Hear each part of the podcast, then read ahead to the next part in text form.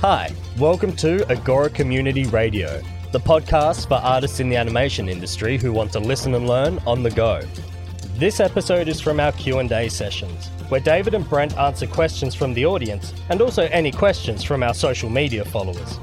You can always head on over to our website agora.community to watch the full video, or if you just want to listen to what we think are the most interesting bits and pieces of these conversations, you can listen to the Agora Bites clips on this channel. And now, sit back, relax, and enjoy this episode.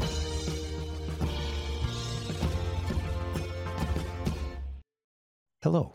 Welcome to. Oh, hold on. Oh, yeah, I got my light on. I didn't think my light was on. Uh, welcome to Q and A. We are going to dig into some questions that have been piling up in the backlog, as well as deal with um, a particular hot topic that uh, sort of showed up that we want to discuss. We're going to start get used to um, trying to get a little bit more interaction before these streams. So Scott has gotten in the habit of sending them out there and even recording some of the responses that uh, that, that come out. So we'll be showcasing some of those tonight as well. So that way, people who can't make it to the streams can their voices can still be heard, which I think is uh, um, definitely a fun step in the right direction. Let's bring David in, and we'll get this party started. David, hey Brent. So what are we doing now? um, so um, um, I I don't know. I don't know. oh, okay, okay. Yeah, let's. You mentioned something along the lines of sharing some of the comments or, or the answers Yeah. coming from the community. right. That yes. sounds like a great idea. What, what is it? it's, it's so, so basically um, when we have these q and a's uh, scott's going to get in the habit of picking up on hot button issues that uh, maybe good maybe a particularly good question that gets asked because as most of you in chat hi chat most of you know that scott usually um, sort of sends out um, social uh, platform invites or um, sort of advertisements about the q and a's. And um, usually kind of showcases a topic or a theme. And those are usually coming from a question that came from the community. By the way, if you have a question or a topic that you'd like to see discussed on these streams, all you need to do is reply to one of uh, Scott's many different uh, um, uh, uh, posts on on the, on these topics. He is always listening and always watching. He's a little omniscient like that, and uh, they end up in this little grid, and then we end up trying. You know, that's what we call the backlog. So what I'm saying is, in the past, all we've done is make sure that the best ones rise at the top, and we deal with them on the on the stream.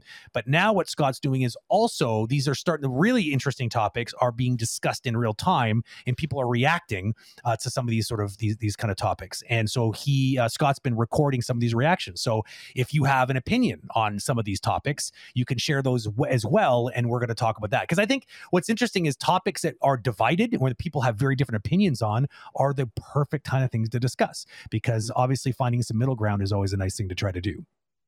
So there you go. In a nutshell, that's what we're trying to do. Yeah. And Brent, lastly, where are all those questions posted? You said that just answer to the post. Yeah. Yes. Scott. So so I believe the main places are still Instagram and Twitter. Um, Scott can correct me. He's right there in chat. So feel free to correct me in real time, Scott. Yeah. So Twitter and, and Instagram are usually his go-to. So those are easy to find us. Um, if you don't follow us uh, already, then you probably should because there's all kinds of cool conversations that are kind of happening among among the community um, between streams. So there you go.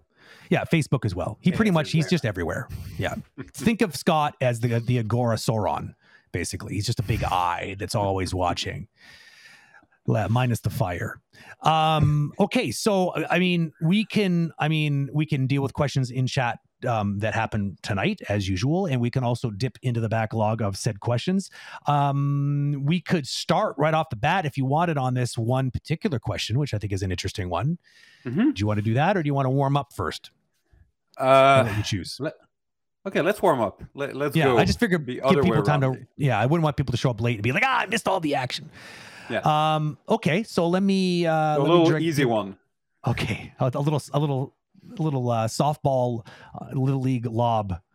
Yeah. Oh, let's see. I would. uh Let's do.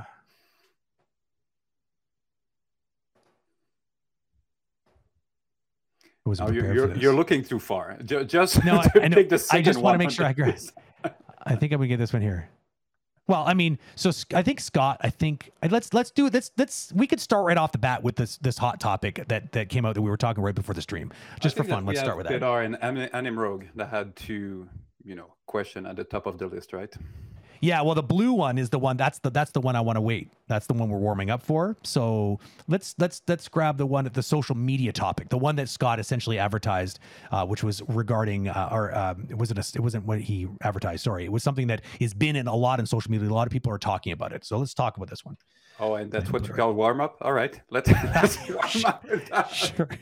Hey man, hey, Sure. either right. either let me jo- drive and get out of the way, or or take take the wheel, buddy. Let's do it. Let, let, let's warm up with this confidence in you. super political and sensitive stuff. Sink or swim. That's the Agora way, isn't it? You you're the one that taught me that.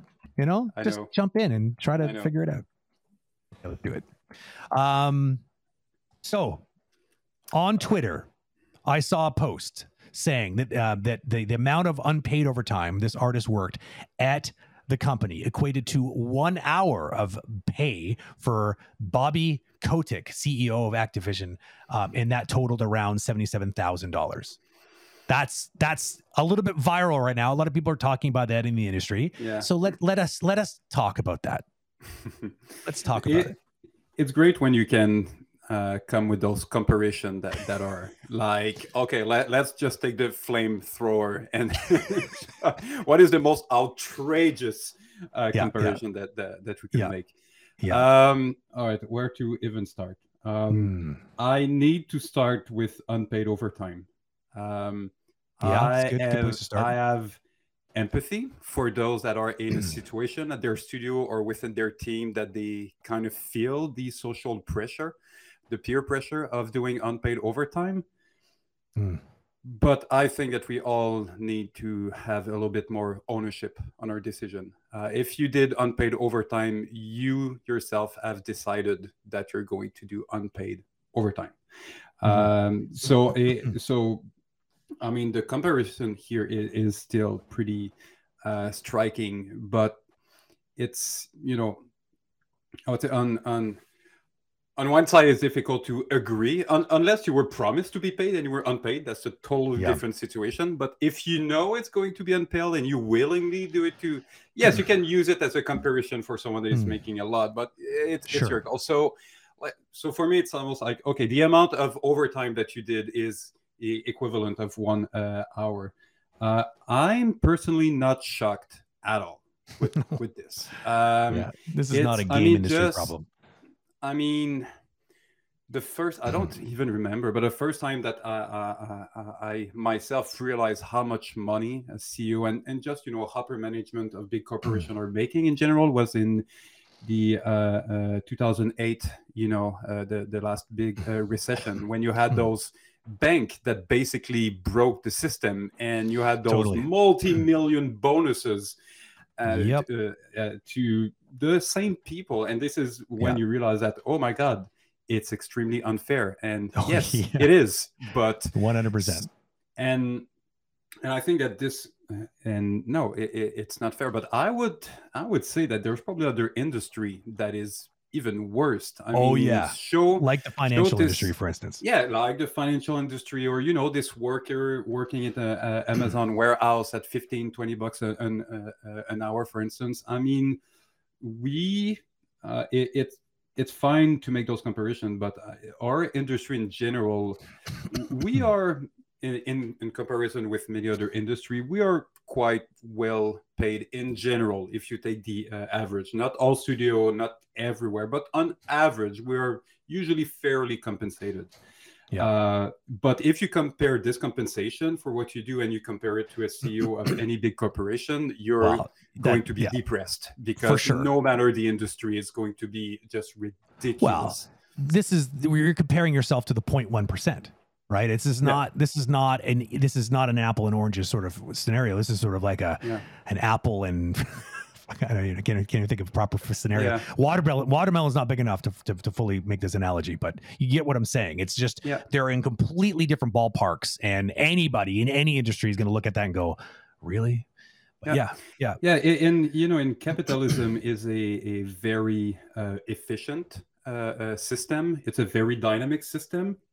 But it's not but very you're fair system. basically you are you're not rewarded for how much you contribute to society. You are rewarded financially by how much money you generate in in Yeah. the system. Like Yeah. roughly, we can So, and I had this conversation with uh, uh, Kelsey, uh, Andrew's uh, wife, who's actually, Mm. you know, helping uh, kids with dis- disabilities and all that. And, you know, by and large, she's bringing much more good Way more society value, yeah. than we do.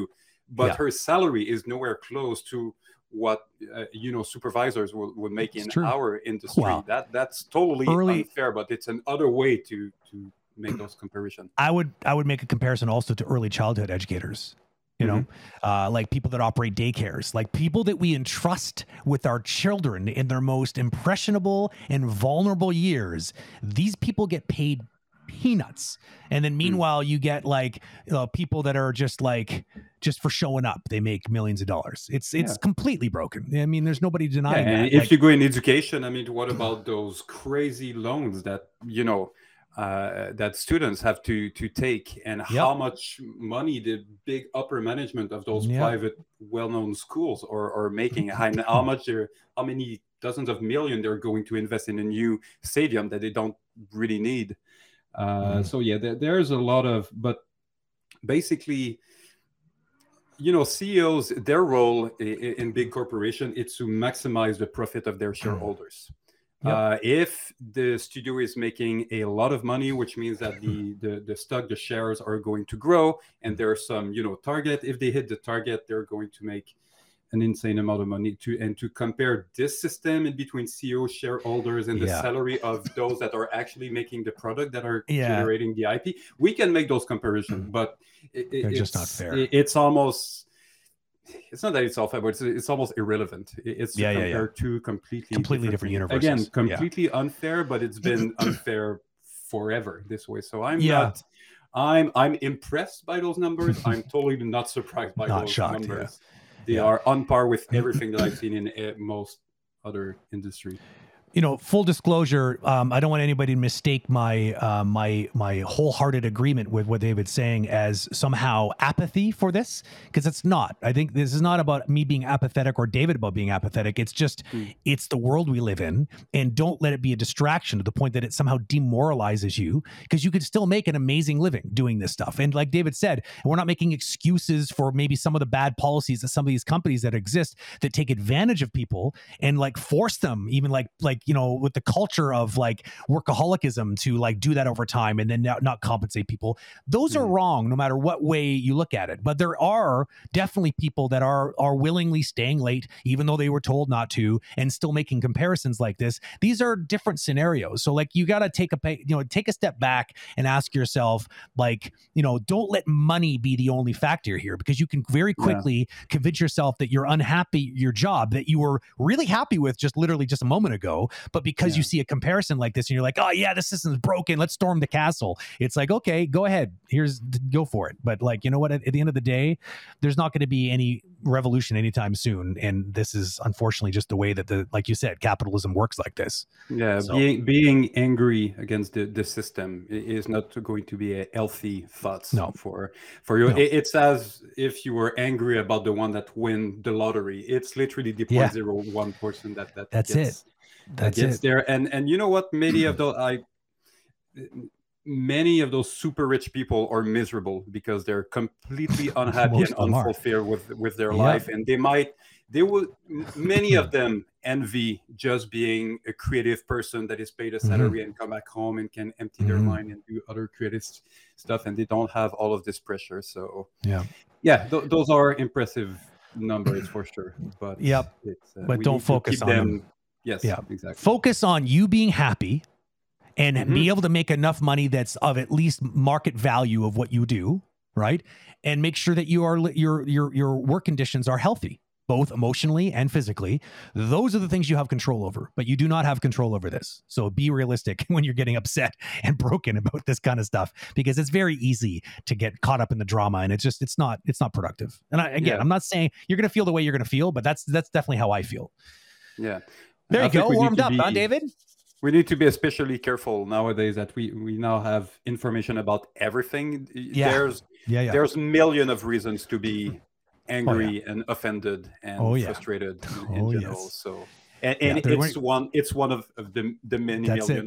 just right stack there. it on top of the pile in the corner there of uh, grievances for 2021 that's just started off. Um, so now that we're all if you know properly warmed up, we can talk about this other topic. So yeah, it was definitely not more. It was less of a warm up and more of like a kind of like a hit the ground we're- running we're kind of scenario. Warm up now. Yeah, we're warm, man. Okay, so here comes the spicy one. This one's from Patar, and he's always he never disappoints with spiciness. Um, let me drop it in here. I'll read it first as usual because I don't think it's gonna fit, but maybe it will. Let's see. Oh yeah, this one will fit. Oh yeah, you're getting a good feel for it. All right, so this is the one that went out there on social, and people had some opinions. Um, I will share those opinions, uh, and then David and I will kind of dig into it. But I, I do like this idea of like having you know people, other people are weighing in on this, and this one definitely came out as very clear that there was some division in here on people's Mhm. different different takes on it, and I think that that's particularly juicy. So let's get into that. I've heard people say that having a popular movie character, i.e., Spider Man, in your own reel is not advised because it'll draw immediate comparison to the actual move and come or actual movie, I think, and come off as underwhelming in contrast. Thoughts. Hmm. So that's a good one. I like it. Um, I I had a very visceral reaction to this, but you know, then having then reading some of the comments and other perspectives, I'm like, okay, those those are some decent points. I will share my perspective um, after I go through these points, though. Do you want to do you want to weigh in now? Or do you want me to, to go through the? Uh, there's three. There's three three that uh, that that uh, Scott at least collected that were sort of uh, comments based on this. Let's let's listen go, to those go- first. Go with those. I'm sure they're not going to change my my thoughts on on this. Yeah, one, no, well, I'll, I'll, just- let you know. okay so uh, uh, uh, perspective number one it depends on the studio you're aiming for if it's sony then you could show some some show off some of your spidey skills good point um, perspective number two not only is it not about trying to compare yourself to the movie your character is from a huge portion of your reel is about showcasing your ideas and personality if you pull your character straight out of film it doesn't properly show your ideas Okay. And perspective number three art is going to be compared no matter what. If the job you're being hired for is possibly superhero related, why wouldn't you want that on your reel? The director will help you make uh, make it a better product. Uh, sorry, make it better for the product, anyways. So, David, where are you in this argument? Um, I mean, I'm excited. There's there's good arguments both ways. So I, I'm going to uh, say the disclaimer that this is my own opinion, but you know I, I'm happy to debate those, those thoughts. If our conversations have to start with a caveat like that, it's always going to be juicy. Yeah, Patar, um, buckle up, buddy. uh, I personally do not agree that it would be a bad idea. I think it's uh, totally subjective. It's going to play in your advantage. Sometime it might play in your disadvantage other times. But I think that overall randomness is is going to not not have a a, a, a big effect. It, it won't make a big difference. Uh, Is your animation good or not? Is going Yeah. to make the difference. sure. And literally, let's take the Spider-Man. There are some Spider-Man fans that will be like, "Oh yeah, Spider-Man on this show reel," and it will attract their attention because at Yep. the end of the day, a what you want the reviewer of the show reel is is to remember your show reel. That that's your that's a goal Yep. It's your Uh, single only goal, really. and in a positive way that it's Yeah, not like oh my god i've seen the worst that it's you know it, it might help to remember remember your name and if you send a way better reel afterwards it could play in your favor but Mm. number one goal you want them to remember you for the Yeah. good uh, reasons Yep. and some of Yeah. them might remember you better if you have a well-known character that they can associate some of their memories to what they've seen there to your name and this is going to make the difference of the name that they will remember the day that they have to hire so, someone Yeah. um so yeah good animation what matter and, and by the way we're talking about the character rig here but it could be the same thing with the line of dialogue that you're going Totally. to take do you take a line that's been used over and over and over or is it one Classic that you argument. recorded yourself the music that you're going to use is it the, the top 40 song of the week or is it an obscure band that you, you know for a fact that uh, no one knows maybe it's your uh, your uh, own band um, but i would say for me what matters most in your choice of other than than quality is try not to be offensive with what you show in, in your show reels Good if idea. you're you using a beloved character be careful. Don't don't destroy the, this character. Mhm. Don't be violent Yeah. with this character. Don't do anything in your acting choices Yeah. that might be off- offensive for a lot of people. That's the same thing for the choice of line of dialogue. I mean, it might not be the best idea to have a line that is just swearing and super offensive Oh, yeah. and all that. And that's the Yeah. same thing with music. I mean, you might, you know, death metal might be the music you listen to when you work. Great. Don't put this in your show reel. A lot of a lot Yep. of reviewer would just be like, ah, no, they they're, they're just Yeah. going to skip it because you lost them in the first five. One hundred seconds. percent. One hundred So it doesn't mean that you need to be mainstream, middle of the road, and please everyone. No, no, Yeah. just don't go in those extreme that you know Totally. that there's many people. Yeah. uh, that That's good advice in general. I feel like it's Yes. good life advice. You know what I mean? Like people, anyone Yeah. finds themselves at a very extreme end of any spectrum. You know, people talk pol- politics like left wing and right wing. If you're extreme left or right, you should probably check yourself really quickly and ask yourself, because extreme anything. I mean, look, I'm not saying don't be who you are and don't don't don't uh, pursue your convictions. I'm not saying that. Don't get me wrong here. I'm not saying be vanilla. I'm saying even though vanilla is my favorite flavor, um, we'll save that for another chat. But I, what I'm saying is that like you just like you know like if you're if you have such radical thoughts yes i know that radical thinkers are who can eventually if, if hopefully they're positive ones. I mean at one point i'm sure that there was a radical thought that women should be able to vote. It seems crazy to think of that now but it actually was you know what i mean at one point. So i'm not saying that we don't want people that have radical thoughts. I just let's just make sure that they're they're they're constructive and and and they're positive as opposed to something that's negative. It's it's funny because this reminds me uh, you remember before agora community was launched um, i did this crazy i still have some that I never released. I should go back in there just for fun and release them.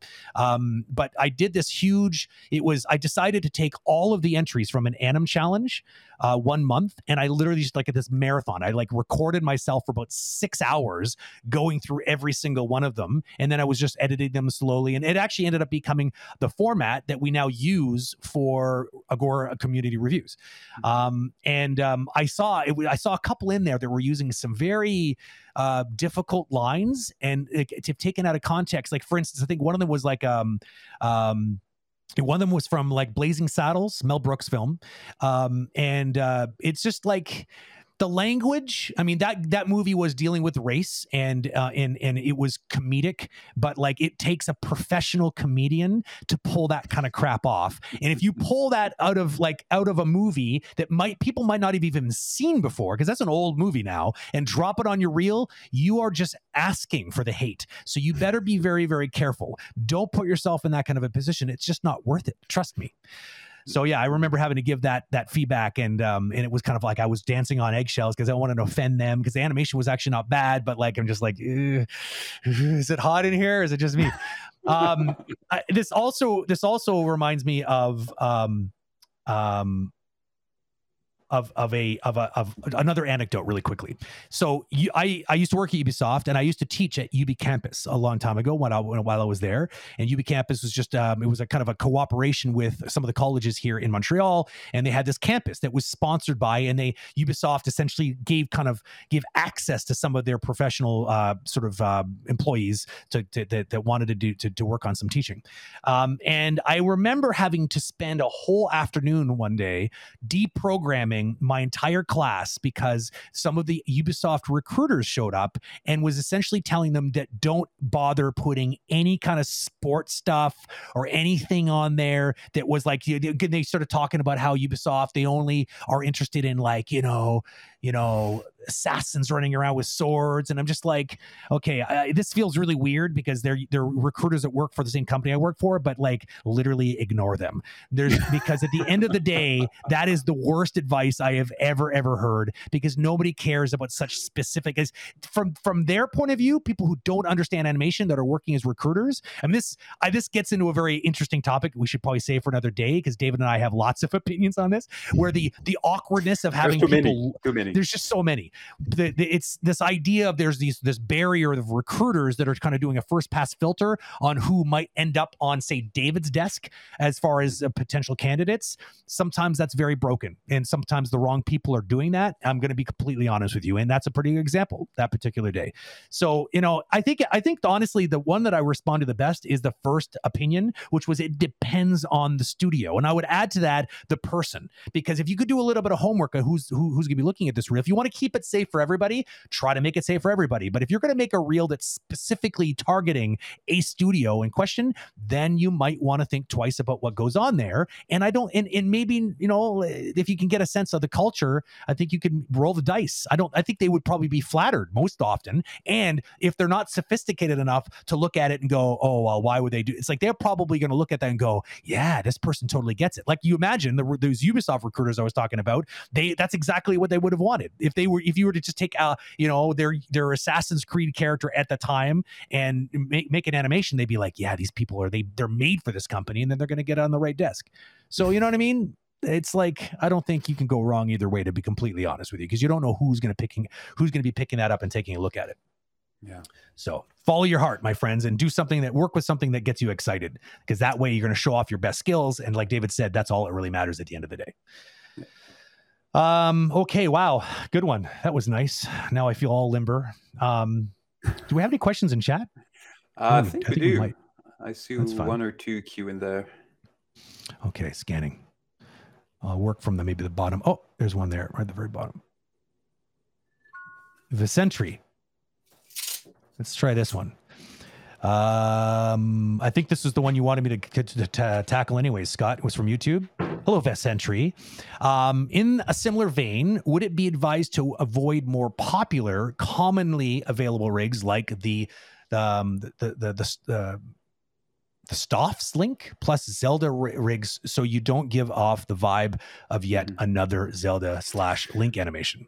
Yeah, for me that's the same thing. It it, it, same thing. it doesn't it's not that mm. that it doesn't matter but it's random some yeah yeah people will like it some people yeah. will like it a little bit less but you, you there's no way to know so i would say no. if that's a rig that you're comfortable with that's totally. going to allow you to go faster if that's a character that mm. inspires you and you're totally. motivated just just go for yeah. it, it yeah. if you're equally motivated and all of that and it's really 50 50 and you have a super original rig that no one has seen and a well-known character and you're unsure okay well go with the rig that no sure. one's seen because at least in your mind you won't have any doubt that it played into yeah. the uh, the refusal that you had from that studio. So if anything, yep. that's going to buy you peace of mind. Yeah. But overall, it's not a major factor. Yeah, just don't overthink it. I, I like I totally agree with everything that David said. I think you you just not it's you just have no control over it. You don't know what, what how that's going to play out. And I think that more often than not, no one's really going to care as long as the animation is good. I think you spend your time making sure that you're doing original ideas with the character. Um, mm-hmm. You know, um, try to find ways of of pushing the envelope with the character. And because I mean, there's something because here's the funny thing, right? The job, by the way, spoiler alert, the job of an animator is someone who can get hired and work for someone who's probably working on a, an IP. And it means you need to sort of figure out the recipe for that. So, in other words, your job is going to be about t- taking a character like Spider Man, for instance, and then animating in a way that it looks like Spider Man and feels like Spider Man. So, if in a way you're kind of showing off the, one of the core skills that an animator needs to be like a chameleon, to be able to pick up on and convince um, uh, with some sort of authority on uh, that, that, that the character is legit and canon. So you know what I mean? Like there's that that's another argument for the positive on this is that you can, but you got to do it well. You want to execute. You certainly don't want to do a crap job on it because then yeah, you're going to be compared. It's so easy to compare. You know all this great work and then yours. Oh, like but I mean I just don't think uh, I don't I don't think it should be part of it. You, you got other bigger things to worry about, I think, than this. That's for sure. Yeah, I think there was another question just oh, another one? this Ooh. one just before or after? Right before. Oh yeah, right above. Hey, Yumi. Hey, Yumi. I, I've seen you hanging around here. Question I've heard many stories in my studio where animators worked so hard and for so long on a sh- on on a shot just for the VFX block. Um, for, uh, for the character out uh, to, sort just sorry just Classic. for the vfx to block the character out. All the work is just wasted. Is this common? Do you guys have any stories yourself? Oh my god countless. Mm, my god yes countless stories. I think i'm just trying to there's too many i'm just trying to remember which one would be. The first production i worked on uh, at uh, at dreamworks was shrek hmm. 4 and there was a sequence, a pretty cool sequence, um, that was fully animated, fully rendered, fully fully everything. Like the sequence is done. This six minutes of the movie is done. Oh boy. And eventually, story changed a little bit, and this sequence makes less and less sense. And eventually, all right, bye bye. We're removing this sequence. It's That's not how it in any making of. It's not anywhere. So It's like it it's never not happened. just one animator that lost one character of one shot. That it, it's literally hundreds of people Yeah. uh, uh, weeks of work that Wow. that is uh, uh, that was yeah man that that happens It- it's, It's a- called being yeah. a professional artist it, it That's right. you are you're that's why we often say don't attach yourself too much to the end product enjoy the process If hard to you- do, hard to do, Yeah. but you got to Yeah. find a way of doing it. But and Sorry, if David. you want to, you know, take a walk, meditate, just you know, go go in your safe place. Totally. There was a there's an art form that always fascinated me from the uh, Buddhist monk. I don't remember the, the name, but it's basically they're spending days, if not weeks, to craft those amazing uh, painting, but with a little colored Mm. Yep. uh, dust, and it's super precise. And there's Yep. the level of details is insane, and it's super long. And when it, it's completed, it's it's just beautiful. And then Yep. when it's completed, they take it, they Yep. go to the nearest river, the nearest stream, and Yep. they fill everything in the stream. And this is and then they start over. And this is a process just to detach yourself from the end product enjoy the journey because it, it doesn't mean that you cannot be proud of the end result and be No. happy about it but if your own satisfaction and happiness is dependent on the end result and this end result is owned by someone else or Yeah. another corporation that you don't have control to it, it's just you know pain is going to Yep. ensue at, at some point because this this sad production story happens you know very very often So, I mean, I agree. And I think, like I was sort of saying, how it's easier said than done. Um, so, for those who do struggle with this, which is, by the way, everybody, um, you know, what David's saying is a very good way to sort of spiritually, you know, you know a, a- a nice spiritual barometer to to, to this kind of um, or a, a good good way to kind of have a good attitude or philosophy on this.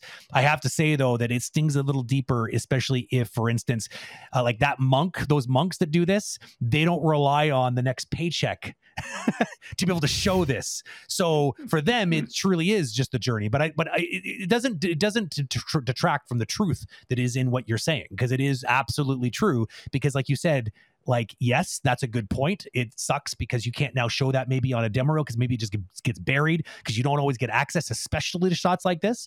Um, um, and so it can it can sting a little bit because there was a lot of work that you cannot now use to get that next job.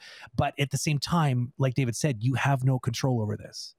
So you can you could be sad and frustrated about something you, you don't have control over or find a way of sort of shifting your attitude and just accept it as part of the reality um, as hard as it might be the glass is always half, half empty, half full. I mean, in this case, I mean, be like laugh about it, and that's just going to make a good story that you can tell for the Totally. rest of your. eh, How many of your shots have a good story that you can tell for Yep. many times and and make your friends and peers laugh about it? So.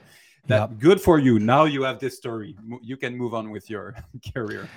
It, it- it's it's true because they do have good story. They do turn into good stories because uh, the one I always think about when someone brings this up is someone you uh, you and I both know. His, the, their initials is FC, and they worked on a certain production that was known for this because there was a lot of crunch at the end, and they were just killing themselves on last minute revisions and all these sequences and they were really really good these sequences and entire sequences. And we're talking about like this was a vfx pipeline so that there was like many departments involved and it was just like it they were making changes to the edit at the very last minute and it just didn't make it. They cut these entire VFX heavy sequences right from the film. And it was just like, people were just like, it's like they just took their, it's like people gave birth to this baby and it was like someone was like, thank you. And then just threw it in the trash. It was like, what are you doing?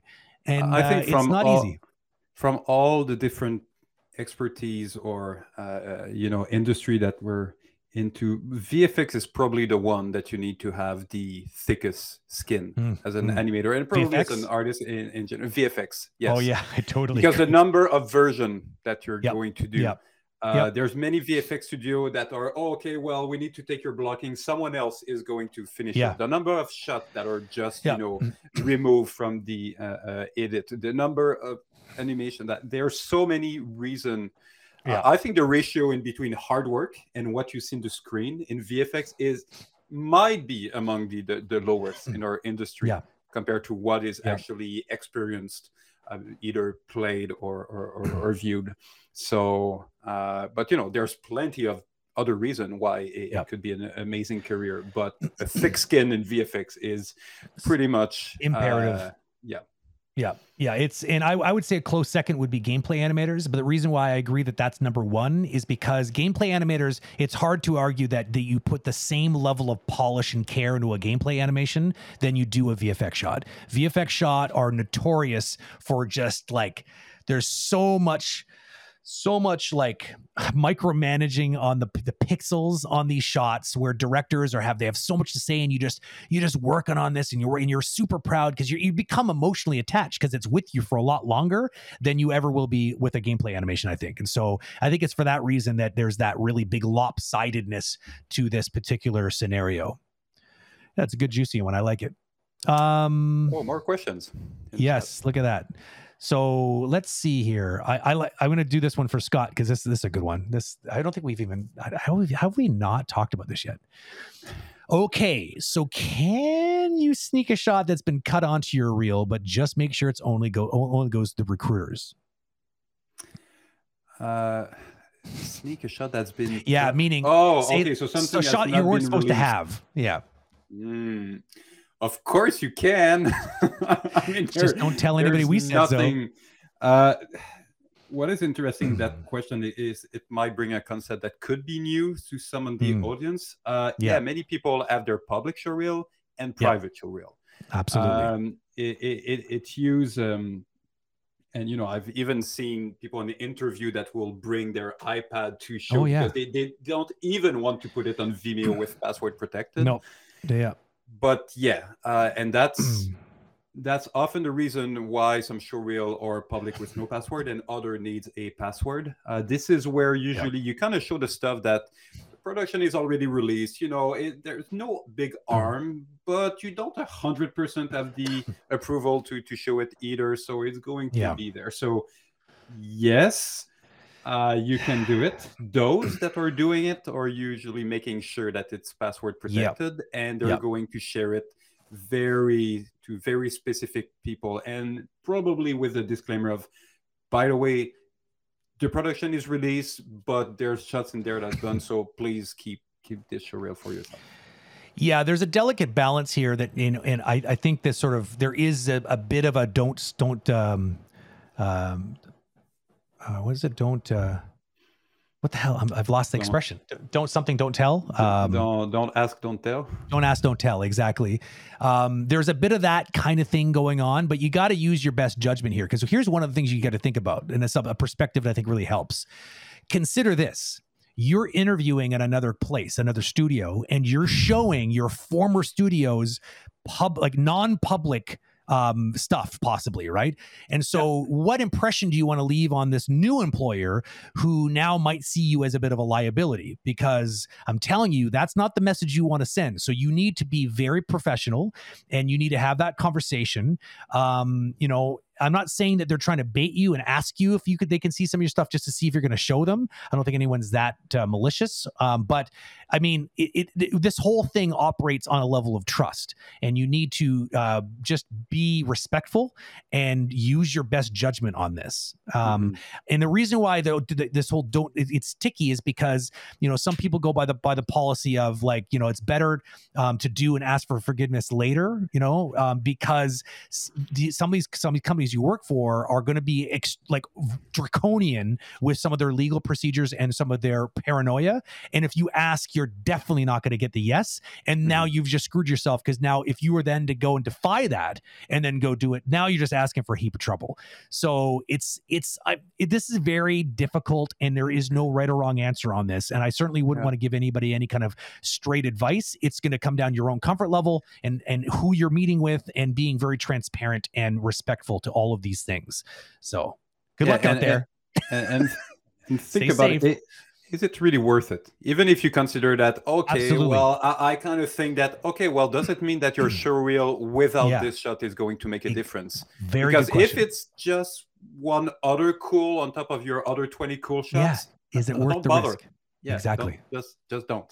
totally agree. I totally agree. If you've been stuck on a project for four years, and some of my, you know, a lot of colleagues that you and I work with on a regular basis, uh, especially ones that work in games, there's a lot, there's a tendency to when they work at big companies, they could work on a game for many years and it just gets canceled. And then now what? Now what four to five years? And it's like they got nothing. So now you're going to show a bunch of stuff that's like a five year old demo reel. Can you imagine? That's awkward. And so i could so these are special circumstances that i think kind of require some special sort of like you know allowances. But again tread lightly and just you know make sure that you are um you know, doing it on the up and up. And like you said, like David said, I think a really great way is like bring it on an iPad. That way it's never been on the internet. You know, who's to say like it's like you you you leave with that only copy and no one can actually like, you know, leak it or anything like that, which is usually the biggest concern that a company has is it that that you're not able to protect their property. Yeah, right. The 2022 version of that would be the iPad right on the webcam, right? That's, that's right. as long as that's they're right. not recording the the, the, the yeah. meeting. Oh, but, oh, oh, but I really like what you mentioned like about you know if you show something as super confidential, you are also messaging that you will probably yeah. do the same to the others yeah. uh, afterwards. And I would say not... that this applies to just just don't say anything bad about your previous never uh, employer i mean you can never. mention that you know there was a lot of overtime expected and you know it was not uh, fitting with my current you know family situation with the young kids and all that you you can keep it more like my situation didn't fit into this kind of context and ideally yeah. you're not applying in a place that they're going to just in terms of culture demand over overtime to to yeah. everyone but whatever you're going to say about your previous employer, they're taking for granted that this is what you're going to say about hmm. them in their next one. So just 100%. Keep, again, it's your call. You say whatever you want yeah. to say. Just keep this in mind. Whatever you say, Always. this is what they, and, they know that you will say from about them. And and is it worth it? Always ask that question on all these kinds of things because you got to weigh the pluses with the minuses. You don't know. How do you know that the that, like? Here's the thing. There's a couple scenarios. Yeah, maybe you were working in dumpster fire. Maybe it was completely unfair and the whole place was on fire and no one blames you for leaving. It's probably one of the reasons why they contact you in the first place as new employer because they're like, okay, like we heard we get these we get news flashes all the time. It happens all the time and it travels in director circles, producer circles. People in leadership at studios will often be like, oh, did you hear about uh, this studio? It's on fire right now, and people are looking to jump. And so this is important because it it allows uh, these other companies that a it's great because they can become life raft for people that need a, a, new job, but also it's like we're looking for good people all the time, all, every studio, especially now. And so we want to be able to grab some of these people to like to to help them out and to help ourselves out. So basically, even though that might be true and all these things are true, you don't know the people you're interviewing. How do you not know that those people are friends with some of the producers and some of the other people that are in and so you have to be careful that like you know how like just just be careful because everyone knows everybody and you don't want to say the wrong thing and it could be taken out of context. And here's the other thing the other thought i would leave you with is consider this if everyone knows that it's such a train wreck that where you're coming from, but yet you still remain cool and calm and professional in the interview and don't say anything bad about them, they're going to think you're a freaking superhero because they know where you're coming from and they know you have every right to bitch and complain, but you don't because you show restraint. And restraint is a very, very, very, very, very important tool to have uh, in productions and i think in just in general right like because otherwise you might just be a wrecking ball and it's going to be bad chemistry and you're just going to be a complainer and then it's like you know what you're already being flagged as a um as as a as a as a risk um, and so you might not get the job just because of something small. Just like you let some little comment slip and then it's over. Mm-hmm. So it's good stuff. Just juicy stuff tonight. I like it. All right, another one from Veronica right after. Uh, actually, there's another one from Vicentry. Wow. Oh, yeah. Let's oh let's. I'm, I'm let's losing track. It's okay. I got it. I'm on it. Um, Okay, Vicentry with another one. Um, you seem, I don't think I've seen you before. So, hi, if you're new to the stream, welcome to the community, first of all. And um, I'd like to pick people's brain at some point, is because we've been seeing more people on YouTube. Uh, we're not too sure exactly why that's happening. We simultaneously broadcast to Twitch and Facebook and LinkedIn and YouTube, uh, but usually it's primarily Twitch. But we've seen an uptick in uh, YouTube. So, if you have any perspective on, I'd love to know how you discovered us, Vicentry, and why you're watching from YouTube. If you could post that in uh, chat, that would be amazing. Um, while each reel is different and tailored to each studio for those just starting out, is there a sort of recommended inclusion list to always have, i.e., like walk, talk, heavy lift, etc.? Hmm. Um,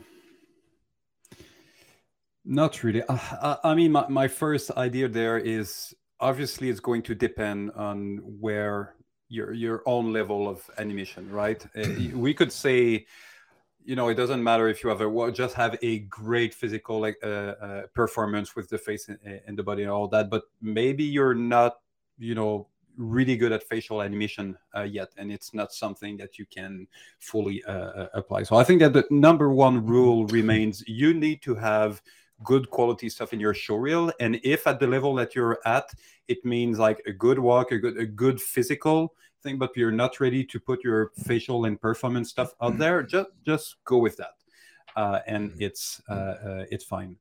Um, totally. For the walk, the the the you know the uh, in general, if you're going for for uh, a show reel that's going to be very broad and you're going to send it to VFX and game studio and animator, basically to every studio uh, around. There's a couple things that you want to make sure that that you have. So good physicality. Uh, it could be through a performance, or it can be parkour, or it can be anything else. But something that showcase that you you understand you know the the uh, uh, uh, you understand gravity you understand anatomy you understand body mechanic um, you know f- physics uh, uh, in general. Um, and you will want a uh, probably a good performance that's going to showcase good facial animation as well. So those could be all within one performance or two different thing. Um, definitely if you were going for vfx having other uh, other thing than just you know biped human whether it's a quadruped character or it's a flying dragon or what and anything other than a biped is going to help uh, for sure. Um, and then i would say in terms of style usually it's more based on experience and uh, taste. Do, do you want to are you going more for VFX and game cinematics, which usually goes more towards realism, or more with you know uh, um, short film and animated feature that is more fr- uh, uh, you know keyframe animation, very snappy? So th- the right. style that you're going to take is usually going to be implied like what you did in the past or where you want to go. So you you don't need to have something super realistic and something super cartoony just to make sure that you um, but yeah, physicality, performance, and different anatomy, not just biped, could be quadruped and flying and, and all that, to show that you um, that, that that you uh, you're able to uh, really understand anatomy, but on different kind of mm-hmm. uh, characters and, and creature. Got nothing to add. Only thing I would say is if you are in fact new here, uh, again, welcome. Um, and anybody else who's in the chat that might uh, might not be piping up that might be new here. A quick note that uh, we've been doing this for a while, so we get a lot of common questions. Like this one is a very topic, a, a, popular one. Like, what do I put on the reel? Um, just mm-hmm. FYI, there's a treasure trove of uh, of information. Um, especially, I would point you towards our new podcast where um, Scott has been editing down. He calls it uh, Bites. Uh, I think they're called Agora Bites. Basically, he goes and he kind of cherry picks little cool little you know bits and you know little little piece of advice here and there that'll come up during streams like this and even streams like our conversation with. Um, so if you are looking for a lot of really just good high level advice that's very commonly asked by communities like this that i would highly recommend you go go uh, give that a listen. Um, um, and, you know and by all means keep coming back here and keep asking your questions. I'm just i just want to let you know that you might be pleasantly surprised with a lot of really great wisdom that's already just available for you to, to binge on whenever you feel feel the time or the need. Um, so let's see. We got a we got from Veronica. Let's do it. Our very own. How do you get better at accepting compliments about your work? Why do you think artists tend to be so bad at accepting compliments about their work? Oh, that that's an that that no, it's not an easy one, but for, for me, it's very clear uh, why is that most artists uh, associate themselves with their work. So mm-hmm. basically, mm-hmm. if we're praising their work, it's as if we're praising mm-hmm. them. Mm-hmm. And some people are less comfortable to be put under the spotlight. Just and, in general, you know, yeah not just, just artists in, in, in, general. And by the way, it, it's a good rule for the opposite. If your work is being destroyed, if you're someone that has a hard time to take a compliment about mm. your work because you make it about yourself, you're That's going right. to feel emotionally destroyed yourself when your yeah. last animation is being destroyed in in review. So, so I don't think. I mean, maybe for one side of the equation being able to accept you know compliment that might be years of therapy so let's not go there yet but just detaching yourself from your work yep. i'm yep. me the artist and this is the latest piece of work that, that i that i've done sometimes mm-hmm. my work is great sometimes yep. it's garbage it depends on the level of inspiration yeah. and motivation that, that i have so this way at least you're not going to take it too personal whether it's on the compliment side on or on the destruction side of things yeah um, I, I think it's it goes back to what you were saying earlier. It's like you know you have to find a way of keeping an arm's length as as best as you can, not taking it personally. Yes, mm-hmm. your artwork um, does not define you. It does not. Yeah. So it is not an, a personal attack on you. Um, it's going to feel like that because as artists, we put a lot of ourselves into our work. So that's why it's difficult. It's not easy. Yeah. I'd also say on this particular topic, I think that, that, you would probably find if we did a lot of think, if we did spend enough time thinking about this, I think we'd find a lot of interesting, complex intertwinings with another popular topic that comes up a lot on our streams, which is the imposter syndrome. If you are thinking that you're truly an imposter and someone shines a bright light on you, um, saying that you know, look, look how great you are, it it forces you to like it, your your reflex is like, oh my god, they're gonna there's the spotlight's on me, they're gonna discover that I'm just a fraud. It's like it makes people want to scurry back into their little hole. And I mean, there's you know there's a little bit of going on. There's some of the psychology there is is overlapping here. So um, it's complicated. It's complicated. But I think the best advice is what David already said, which is like find a way to try to keep at least a professional arm's length from your work. So, you know, yeah. yes, take the compliments when you can. Don't let it go to your head, but also don't, you know, don't cry like a big baby and sulk in the corner if you get some some some criticism about your work because yeah. trust me, it's going to happen. So you just have to prepare yourself. Yeah, and, and, try to accept the, the compliment. There, there's many often the reaction is that oh no, you're kind of going to undermine yourself mm. because you're uncomfortable. No, just yeah. take it. Just understand that it. it's about this, and, and it's totally. not about how good you are. You can make yeah. it just as oh yeah, I'm re- I'm also really happy with the work. I work I work really hard mm. at it. So it's about the amount of work that you've yeah. Done to do totally. this. It's not effort you and how good you are. No, it's yeah. the effort that you've put exactly uh, in there. and then yeah. obviously, ideally, you know, maybe hmm. your peers and the team had something to do. So you yep. take the praise, you accept the praise, and then you share the praise with the other people around yep. you. And yep. that's usually how you deflect it back to the the universe, and then you can just move on. It's all about that universe, man. Put it put put it back out there. The good vibes. I would say uh, also an interesting thing, just a side note, and it's going to break a lot of people's brains when I say this because you're going to be like, "Oh my god, he's totally right." Um, we all know we know people that are very negative. You know, we've all worked with very negative, miserable, jaded people. Um, fun fact most of the people that I know like this are usually the ones that are bitching and complaining about how they're never recognized. And then they're also the ones that are often very awkward when someone gives them the compliment. It's like they're just they're just hell bent on being miserable. They just they just and and don't let yourself be one of those people. Like allow yourself, like David said, let take a win enjoy it. It, it, bask in that recognition and um and uh, because it's not always going to happen you know you're going to maybe need to remind yourself mentally of that moment the next time you're taking a licking because you know you you win some and you lose some and uh, that's just the way the cookie crumbles my friends yep. um do people is there an expression in, in french like this? The way the, the this the way the cookie crumbles? You have an, an, an I, I, have no idea what it means so oh okay i, I said something i said it to christine the other day and she's like cookie crumbling? What the f-? and i'm like oh i guess you, that one doesn't compare. I, I didn't want fit. to break the flow so i was like okay yeah. i have no idea what that means but it's a it's what, a popular it mean, english yeah well i'm old so maybe people don't say it anymore but the way the cookie crumbles essentially is like deal with it Cookies okay. crumble. Enjoy the cookie, regardless of the crumbling. Stop complaining about the fact it's crumbling and just eat it. Damn it, big baby. Okay, so I got one last question for us. We got two minutes left. Can you think we can do it? I think we can do it. Uh, let's let's do it. Actually, technically, technically, we, we have, have two last questions. One, I see well, three in there. We really? can spend one oh, minute per question. Well, I, I, I, wanted to make sure we got one more done from the backlog as well, because I like to try to at least get the ones that Scott highlights. Otherwise, I, you know, he beats me up after class. So All let's, right, so um, let's do this one in a super okay. speed run for for the others. Okay, okay. So the one from backlog, and then we'll do a speed run for the others. Got it. Roger. Um, okay, here it comes. This is from Enum Rogue. Yes. When working on a team where English isn't the first language, how do you make yourself understood? At times, I have to repeat myself, and I'm wondering if uh, if if I'm an inefficient communicator, especially when it comes to written communication. Wow, what a good question. Mm. Especially poignant, um, in, considering I so, work surrounded by francophones and I yeah. suck at French. I it's I feel I your pain myself. I I'm a French Canadian that went. I, I worked in uh, Australia, London, and California. And the, the first yeah. time I moved abroad, it was in, in Australia, and my English wasn't good at all.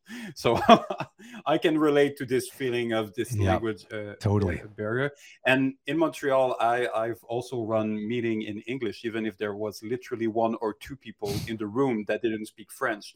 You literally had 10 people that were speaking French that were all speaking in English to various degree of success uh, for the, the minority that that, that that that was there. But that's something that is frequent in uh, Montreal. Um, so how do you make yourself understood? Um, i would say if we're from the, the speaking part uh, i would say uh, speak maybe slower not to the point that it's annoying and they think that you're condescending uh, mm. to, uh, to, to them but you know sometimes just slowing down a little bit. Yeah uh, your choice of words uh, there, there's a a um, I don't know how many uh, uh, uh word uh, someone that speak English, like let's say twenty thousand, and, someone like me actually use maybe four thousand, something like that. But there's something in the, the words that you're using, especially if you're speaking with people that don't understand English properly. Lower your vocabulary level to let's say high school, or you know, to a level that there's no words in there that they they, they would be like, what what does it mean? No, just keep keep them simple. Um, and I would say probably uh, body language and expression is i mean 80% of the communication that we're doing is with the tone that we have facial expression how what we do with our, our body how we gesture uh, there's a lot that is communicated there so you know maybe yeah. overplay a little bit the, the the the body language the expressivity um, you know adjust your vocabulary level and just reduce a little bit the speed of your speech and that's going to help people that are not very good in english in this uh, situation to better understand uh, understand you. Yeah i think i think that um I think it's it's uh, put yourself out there. Don't be shy to, to to to remind people and to just say something. Like I I do that if I'm speaking to a room full of people that don't because I speak I, as you probably all know I tend to speak very quickly, and so I have a tendency to just go off like a rocket. And so I'm gonna usually when I'm in a room full of people that I know may not be able to follow, I will just say right off the bat, I uh, have a motor mouth. I go very fast and I get excited. So don't be shy to just let me know. Just tell me to slow down and it just remind me i'm not going to be offended. I would rather it because it in, an, in an industry like this comprehension is very important right? I think it's important regardless but when the devil's in the details i think it's it's extremely important especially if you're in a leadership role. You want people to understand and maybe there's other ways. Like for instance something i've learned uh, living here among uh, uh, all of these francophones is that they have to deal with this very difficult scenario of you could have a bunch of directors that are from all over the world who probably speak uh, more often than not, the common language is going to be English, and you will be in a room like I've been a director in a room full of like 25 francophones, and it feels very wrong and weird for me to be then presenting to them in a language that some of them are not very good way, good at, and it's it's all also the other way around. Like they are like, okay, I'm going to talk to a bunch of, uh, Anglophones, and I'm going to speak only in French. Like, what's the so what they decided to do, which I always thought was kind of interesting. Um, I have I, I, have my opinions on, on on how to make it even better, but their policy when I was there, I don't know if it's still the same, is they would present in the um, in French because the, the the majority of, of people working at that, that company here in Montreal uh, were French for sure, but their slides were in English. They needed to have slides in English. My problem with that it was it's a good it's not bad, it, but the problem was is that the debates and the question and the sort of the, the spitfire, the things that would happen uh, that were provoked on a topic, they would then essentially deteriorate usually into French, and now the Anglophones are not able to to to follow, and then now their voices are not being heard, or they don't really understand what the, what's even being talked about. So I think that it's a good idea to try to add, think in multiple media dimensions because it can help, but then just know that if it does spiral into a conversation, you'll still need to find a way of maybe even have someone who's willing to translate after the question. Take the time if you want to make sure people can understand. You want to make sure that people understand. It's plain and simple. So just think of some tools that you can bring to the table and uh, maybe think outside the box even and come up with some solutions. Yep. Um, okay, so that's it from the backlog. We have more, but I mean, we're not going to have time to get to them tonight. So let's try to tear through what's left on chat. Um, and by the way, thanks for all the great questions, uh, both on on on social and tonight. Uh, you, you you've all been amazing, uh, throwing us some some sweet heat I don't. Where are these other? Oh, there's one. Okay, I see. Okay, I got it. Um, one of these ones I'm gonna have to read first. Uh, okay, so applying to a company can. This is from Corey D Animates.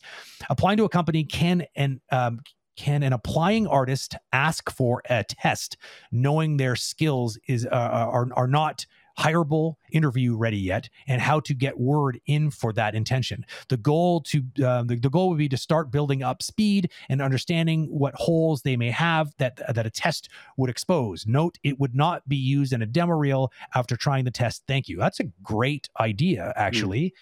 Mm. um that's something i don't think I've ever I've seen never or heard, this. and it's it's not going to. I, don't. I, I, think it's not. It's just not going to happen, uh, because the reason. Um, so is it during the application or it's during the? Sounds interview? like it's during. Oh, it's during the application. Yeah. Okay. Um, so it's like my, the person's going in thinking they're not going to do well in the test, but they want to try anyways, just because they want to sort of practice and like build their skills up. Can an apply as, as for a test? Okay, so it's them. So it's instead of the studio asking for a yes, test, it's yes, the exactly. that say, I know my reel, maybe not, but yes. give me a test and I want to prove myself. Yeah, I think the point here is you're worried that if it's going to look poorly on you if you do the test and it's a disaster because you know you're not there the skill level yet. So you're just trying to be open right away, saying, "Hey, um, I don't plan on passing this test, but I'd like to try anyways." And also, B, can I put that on my reel afterwards? I think is the in, oh, in a oh, nutshell. Okay. Brent, let questions. me reread because what you describe is not at all okay. what I what okay. I'm understanding re- from this question. Reread it. This what I'm understanding is that someone that applied that would purposely ask for a test to to yes. to show their own uh, their own skills. Well, okay, so hold on a second. Can I, can't oh. I can't read it. When, oh, go, go ahead, go ahead, go ahead. You won't be able to read all of it though. Like, all right. It, Can an applying off. artist ask for a for a test, knowing their skill is not horrible interview ready? Yet. and how to get the- word. Okay, so it's basically my show reel is not good enough. I don't Yes. have the uh, experience. I, I'm Yep. not hireable, but I know that I'm good. So please give me a test so I can prove myself. Oh, that's not how I see it. I see. I see. I think they feel like they're not knowing that their skill is not hireable yet, and not so they don't think they're good. They know that they're a student and they're so, learning. So, Brent, this is perfect. We're going to provide two answers. I love it. I love it. We're each like it. going to provide what Good. we understand. So much for rapid the fire. Um, if you're asking the studio to provide you a, a test, uh, the studio are, are probably going to tell themselves, so if you ask us for a test, why didn't you take the time at home? Because probably the studio is not going to pay for the test anyway. So why don't you take this time at home to create better animation to showcase what you can do and Mhm. put those animation in your show reel to not have to ask the studio that please give me a test because I know that my show reel is not um, uh, uh, on par with what you're uh, looking for. So if I properly under, understood the, the the the question, I I think it will it, it, might be um, not necessarily awkward, but I think that they're going to wonder why you're asking them a specific test instead of just doing better animation on your own that you can put on your show reel and then you send it in your application. Okay, so my version of this, I, I, he's still here, I think. So it'd be great to hear who who interpreted it the right way. Um, um, but I, uh, the way I see this is, is it's you're a, you're a, probably pretty new at this. You're you're trying to learn. You figure one of the best way of learning is to challenge yourself with the same kind of test that people that are applying for the job and getting the job are doing. That way, in your mind, you're sort of like, you know, what's the point of training? Like, uh, you know, um, you know. Uh, I don't, I'm trying to think of an analogy, but like you're training for baseball, sort of uh, uh, try to hit uh, baseballs out of the park when really the sport you want to be playing is is soccer. So you want to go specifically after that skill, and you think the best way of doing that is to like run the same gauntlet that these other sort of like um, challengers have run before you. I get it, and, and and if that's the case, I don't see there being a problem with it at all. Just be upfront, and it's it all comes down to building a brand, uh, like uh, like um, you know Manny would have said a long time ago. There's no reason why you can't start a relationship with these recruiters and be like, and honest, be like, look, I know I'm not going to get this job, but I dream of getting this job one day. So if you could give me a test, and I'm going to do it, and I'm going to work on it, because maybe maybe the best case scenario, maybe if you if you if you come at it that angle, maybe you're, and I'm, I'm certainly not making any promise for anybody, but maybe one of the supervisors is going to be inspired by that, and they're going to even give you feedback on that reel. It could happen. It, it's not. I I would do it if I heard that story. I would be moved by it, and I would want to kind of give you feedback so you I could help you know maybe where you need to learn some of the skill where you might be lacking in some of the skills. Um, worst case scenario, yeah, you have some work that you can put on your. I don't think anyone was is ever going to be like the the only question is is whether you're using one of their proprietary rigs and you sign some sort of waiver saying you're not allowed to use it somewhere. But if not, I mean, you did it for free anyways, so I don't see why you wouldn't be able to put it on your demo reel. And you could just ask them, like, just be completely transparent, because I think that that is a very noble thing to do. Because everyone starts somewhere. Somewhere, every, every animator that's that's making amazing things right now, there was a day where they were starting their first day and they didn't know anything, and so people are gonna, you know, like just you, you know that, and and um, maybe you'll you'll get somebody um, who's gonna take a a liking to you just because you're being so earnest and upfront about it. Who knows? You never know. So who who is right? Who's who interpreted it the right way? I don't know. I, I was just reading in the chat that Curry has 10 years of experience. But it was that's something that he Oh. was uh, mushing uh, Oh, about. okay. He doesn't want to But- pick favorites. No, well played, I, Steve, I, well played. we won't know who had the, the better interpretation of this of this Yeah, question. but I think it's great because it, it it does work both ways. I think it um you know it could because it, it, both those scenarios could be realistic theoretically in my mind. Okay, let's move up. I think we had uh how do you accept you? No, I think we have one more. I don't. I, I see Oh. only one more unless I'm missing one. All right, Okay, last one. Okay, here we go. Um, okay. Is it better? This is from YT YT Displant. Why is it better to learn and have um, rigging under your belt as an animator and others? So I guess basically how why why why make why make yourself well rounded? I think is the question. Yes, I mean you want to be the best that you can be at your expertise, and you want to have a decent amount of experience and knowledge to those things in periphery Yeah. to what you're doing. So, for animators, uh, it, it could be you know drawing for, uh, for instance it could be uh, uh, rigging because definitely this is allow first of all you can create your own rig. You can speak with the rigger you understand his reality. You can speak the same language because when he tells you oh but i have this problem you you can come up with good solution that would make sense uh, in the context of uh, production. Um, it can be technical animation how to put your uh, your animation into a game engine Uh, you know whatever department is close to, to to yours usually it's good to develop some of those skills. Can be scripting as well so it can be both artistic or technical. So be the best animator that you can have but some of those skills a bit of rigging a bit of scripting maybe a little bit of drawing they're definitely going to build the foundation uh, and are going to allow you to progress because we're you know it's a big team effort. The better you're able to work with the other teams and usually understanding their reality by having tried it yourself is a good idea uh, the better you're going to progress in your career in general. I'm going to boil this down to two main topics in my mind, and one of them is um, um, efficiency with communication um, and the other one is going to be empathy. So basically, the analogy I would use if, is if you are a F1 car pilot and uh, you literally try to talk to the engineers that are the ones constructing this friggin' like terrestrial rocket ship that you're going to be riding and competing with, um, it, does it make sense that you go to them with a, hey, so the thingamabog in the back uh, left uh, is making a wee wee wee wee wee noise. Can you fix that? That'd be really great. As opposed to like, you know what, the you know, there's definitely something going on with the rear axle. I can hear it rattling. You don't need to be a pro to have that conversation, but you need to have at least a basic understanding of of the of basic like automobile mechanics for you to be able to interface with these people that specialize. And think about it, you're depending on these people. And then the empathy. Uh, so that's the communication part. The empathy is um, we depend on these people uh, every day um, and I think it makes sense to always be able to, to be able to see it from their perspective because sometimes you get frustrated with people in other departments. And like, w- w- if you can spend enough time to understand the crap that they go through all the time, and what about the department that you send your stuff to?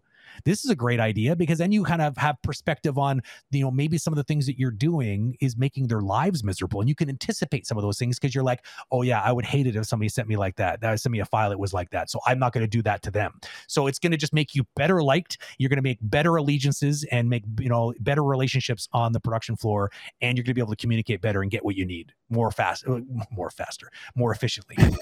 That's it. My final answer. So the answer is yes the answer yes, is yes, YT. 25. okay, so we're at it. We're way out of time. We're a quarter after. Um, so David, it's way past your bedtime. Thank you yeah. for being here tonight. Um, go into your crypto um, sort of cryogen- uh, cryogenic freezing that you do uh, when you sleep your five hours a night, and uh, we'll see you on the next one. All right. Thanks, David. Bye, everyone. Bye. Um, okay, well, that was fun. An energetic set of questions. Uh, always produces a very interesting um, uh, stream. Uh, just a reminder we're not going to be around next week. Uh, don't worry, we haven't disappeared. We are just out for the week. Um, and uh, we will be back full force. We're preparing some fun, fresh stuff for you in February. Um, so yeah, I guess that's about it. We do have some regular. We just don't have a QA next week, but we do have um, actually a uh, stream uh, next week um, on the Monday. I think I said I said this yesterday. Um, but yeah, you, you, guys know where to look. If you're if you're curious, you're new here, just go to agora.community slash live. It has our schedule right there. You can also subscribe to our Google Calendar, and um, and that's uh, that's going to give you all the goods as well. Um, that's it for tonight. I'll talk to you soon. Have a really good one. Stay safe out there. Stay animated. You know the drill. See you on the next stream. Thanks for listening to this episode. We hope you got a lot out of it. Agora Community is a free resource for artists in the animation, visual effects, and gaming industries, providing daily educational material, free rigs, and assets. We also have a range of experts you can purchase affordable animation reviews from to help you level up your skills. You can check it all out at agora.community. Don't forget to follow us on Instagram, Facebook, Twitter, and LinkedIn for updates on upcoming conversations and free animation quick tips. So, until next time, stay tuned and stay animated.